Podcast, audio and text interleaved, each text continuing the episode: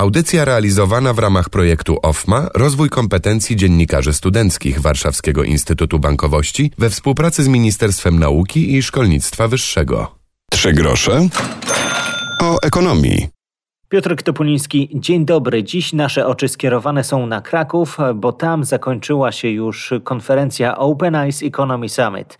W tym roku musieliśmy spotkać się w przestrzeni internetowej, ale dzięki temu z bardzo wielu miejsc w kraju i na świecie widzowie mogli oglądać dyskusje ludzi nauki, przedsiębiorstw, polityki w jednym miejscu. Osób, które są wizjonerami i mają pewne spojrzenie na to, co będzie się działo w przyszłości w takich tematach jak cyberbezpieczeństwo, technologia, sztuczna inteligencja, a także przyszłość uniwersytetów. To jest temat, którym się dzisiaj zajmiemy. Podczas jednej z debat otwierających to wydarzenie właśnie o ograniczeniach i o wyzwaniach stojących przed nauką rozmawiali rektorzy krakowskich uczelni. W dzisiejszej audycji fragmenty tej właśnie dyskusji, choć już teraz zachęcam do tego, by obserwować Open Eyes Economy Summit i całą tę dyskusję możecie znaleźć na stronie stronie właśnie tego wydarzenia. Rozmawiać będziemy o problemach, a także pozytywnych przykładach, które dają uczelnie, jak zaznacza profesor Jacek Popiel, rektor Uniwersytetu Jagiellońskiego. Pozauczelniane jednostki potrafią być widoczne na przestrzeni choćby medialnej, czego przykłady już teraz. Małopolskie Centrum Biotechnologii e, czy Jagiellońskie Centrum Rozwoju Leków, to są takie jednostki pozawydziałowe, które właśnie zmierzają do tej innowacyjności, do takiego przełożenia teorii badań eksperymentalnych na praktykę.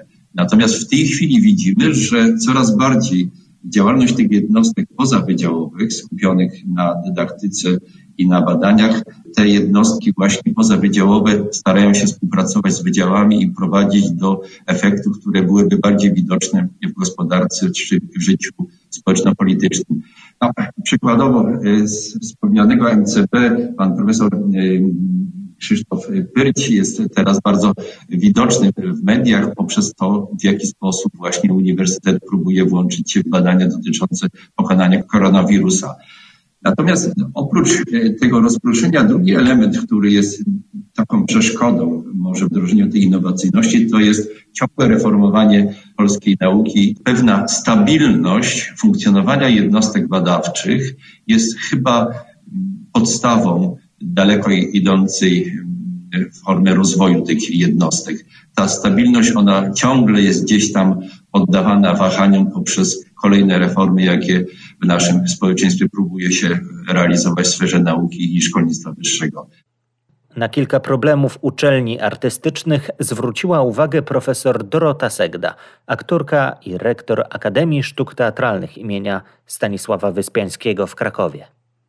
Reforma nam nie ułatwia, to znaczy ja mam wrażenie, że mm, pomimo, że znaleźliśmy my, szkoły artystyczne, jakieś swoje miejsce w tej reformie, zwłaszcza w systemie ewaluacji, powiedziałabym, ugraliśmy co się dało, ale jednak skupiamy się na pogoni za punktami nadal, a robimy mnóstwo rzeczy przepięknych, które się nijak nie punktują, bo na przykład przyjeżdżają do nas studenci z Harvardu, z Wydziału Aktorskiego już od wielu lat, zostawiając fantastyczne e, opinie, ale nie zostawiają nam punktów, bo przecież nie przyjadą na dłużej. Więcej dowiadują się o naszym kraju w ciągu tych paru dni niż dowiedzieliby się potem przez całe życie. Brakuje nam pieniędzy na działalność artystyczną, bo my w ten sposób rozmawiamy z otoczeniem, że produkujemy przedstawienia, często przepiękne, zdobywające nagrody na festiwalach, wcale nie festiwalach szkół teatralnych. My na te przedstawienia mamy po prostu śmieszne grosze. To jest taka jedna dziesiąta tej sumy, którą ma jakiś porządny teatr. Nie mamy również pieniędzy na wysyłanie studentów na festiwale międzynarodowe, które to festiwale przynoszą dumę nie tylko mojej uczelni, ale chyba w ogóle powinny być e, dumą na przykład Ministerstwa Kultury. Za chwilę zajrzymy też na uczelnie techniczne. Pojawi się w audycji także próba odpowiedzi na pytanie, jak nie stracić na nauce w czasie pandemii. Trzy grosze o ekonomii. Rektorzy krakowskich uczelni mówią o potrzebie zacieśnienia współpracy z firmami polskimi i zagranicznymi. Była mowa o niektórych barierach. Naukowcy podkreślają, że choć uczelnie wykonały skok w zarządzaniu, to wciąż potrzeba usprawnień finansowych i operacyjnych. Zwracają też uwagę na zmienne prawo i powracający temat finansowania. Mówi rektor Uniwersytetu Ekonomicznego w Krakowie profesor Stanisław Mazur. Posłużę się tylko przykładem takiego raportu, który kiedyś bardzo znaczące grono ekspertów międzynarodowych opracowało dla Kancelarii Prezydenta Bronisława Komorowskiego. I jedno z tych pytań, które było w raporcie brzmiało, jak jest finansowana polska nauka i czy polska nauka wytwarza, daje społeczeństwu, w sensie wiedzy absolwentów, adekwatną wartość w stosunku do tego, jakie są nakłady? Odpowiedź brzmiała tak. Nie wiem, czy Państwo wiecie, istnieje bardzo wiele opracowań, które pokazują, że efektywność polskiej nauki, jeżeli chodzi o wydawanie pieniędzy, jest wyższa niż bardzo wielu wiodących nauk. Ale jeżeli tutaj mamy to strukturalne bariery i wydajemy tyle, ile wydajemy, czyli koło jednego, być może teraz trochę więcej procent PKB, to to finansowanie jest istotną, istotną, bardzo silnie i dotkliwie odczuwaną barierą. I wreszcie kwestia kluczowa, ta, która do tej pory gdzieś na horyzoncie się rysowała, nie odczuwaliśmy jej bardzo mocno, ale ona, mam wrażenie, że trochę wraca, czy, czy zaczyna się bardziej krystalizować, mianowicie problem neutralności polityki naukowej państwa. To nie jest tak, że mamy pewnie nazbyt wiele dowodów, które wskazywałyby że zasada przestaje być respektowana, ale wydaje mi się, że pojawiają się na horyzoncie sygnały, które wskazują, że tak się może dziać. Gdyby tak się stało, to to będzie bardzo silna bariera, która w istocie będzie hamować, zabijać kreatywność, innowacyjność polskich uniwersytetów, a tym samym ograniczać ich wartość społeczną w sensie tego, co mogą zaoferować e, społeczeństwu w obrębie którego funkcjonują. I tu znów pojawił nam się temat pieniędzy. Przed chwilą mówiliśmy o badaniach związanych m.in. z pandemią, z koronawirusem. Było o uczelniach artystycznych, które znajdują się w niełatwej sytuacji i również nie mają pieniędzy na to, by pokazywać się na szerszych scenach w większych miejscach. A za chwilę będziemy znów siadali przed komputerem, by porozmawiać o edukacji zdalnej, jak ona zmieni patrzenie uczelni na kontakty studentów z naukowcami, w jak jaki sposób nie stracić e, w czasie pandemii tego, co podczas studiowania najważniejsze. O tym już za moment. W naszej audycji warto z nami pozostać. Warto też śledzić Open Eyes Economy Summit, a także nasz podcast 3 grosze o ekonomii. Już teraz zachęcam do obserwowania. Pozostańcie z nami. 3 grosze o ekonomii. W audycji dzisiaj temat przyszłości uczelni było nieco niepewności, pesymizmu w tym, co mówili eksperci w dzisiejszej audycji. Za nami Open Eyes Economy Summit. Podczas tego wydarzenia rektorzy krakowskich uczelni rozmawiali o wyzwaniach stojących przed uczelniami. No, pojawił się wątek tego cyfrowego semestru. W jaki sposób nie stracić w czasie pandemii na takiej formie nauki? Jak podtrzymać relacje studenta z uczelnią i jak powinny się zmienić uczelnie? Wszystkie te przemyślenia, a także wskazówki dotyczące tego, jak się zmieniały i zmieniają uczelnie na naszych oczach. O tym mówi profesor Jerzy Lis, rektor Akademii Górniczo-Hutniczej. Nie zgadzamy się na to na każdym kroku, co chwilę jesteśmy pod presją, żeby było kształcenie tylko online, bo według mnie kształcenia online nie można realizować na uczelniach, a zwłaszcza na uczelniach technicznych, gdzie ta część praktyczna, nie tylko dlatego, że student ma do czynienia z maszyną, aparaturą, linią technologiczną, ale także z kolegą, z grupą, z zespołem jest bardzo ważna.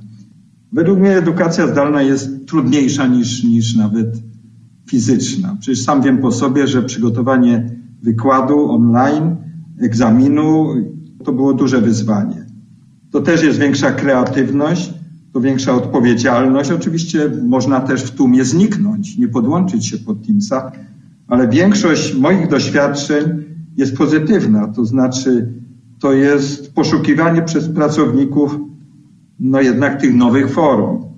To też są nowe y, formy kształcenia, projekty, grupy dyskusyjne, seminaria. Rozwijamy też metodykę. Zatrudniliśmy nowych metodyków, którzy rozwijają i uczą i pracowników, i studentów nowych form kształcenia. Konieczność zmian w organizacji pracy uczelni, większa elastyczność, rozliczanie z efektów, praca ciągła, musieliśmy rozdzielić to nawet ze względów technicznych, mniejsze grupy. To także bardzo głębokie zmiany w zarządzaniu uczelnią, zarządzanie jednak nie centralistyczne, tylko zdecentralizowane. Ale jak dodaje naukowiec, i to wydaje mi się po raz trzeci w dzisiejszej audycji, wybrzmiewa potrzeba pieniędzy i doinwestowania uczelni. AGH, tak podobnie jak inne uczelnie, no wyciągnęła te ostatnie oszczędności i zainwestowała i w sprzęt, w systemy informatyczne, studia, i w kamery. I tam, gdzie trzeba było laptopy dla studentów i pracowników, to zostanie. Świadomość tego, że my musimy szybko dobić do pewnego poziomu cyfryzacji. No i drugie, przyspieszona edukacja i pracowników, i studentów w tym zakresie. Student sobie uświadomił, że już nie wystarczy umieć korzystać z komórki, ale trzeba umieć korzystać jednak z systemu audiowizualnego i to aktywnie.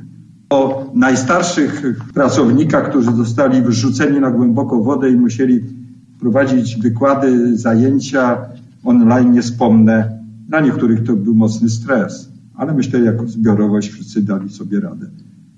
Całą rozmowę znajdziecie na YouTubie Open Eyes Economy Summit. To wydarzenie za nami, tę debatę wśród innych poświęconych m.in. sektorowi kultury, m.in. sztucznej inteligencji. Warto obserwować na stronie tego wydarzenia. No i e, taka forma internetowa w tym roku. Mam nadzieję, że w przyszłym roku spotkamy się w Krakowie w Centrum Kongresowym.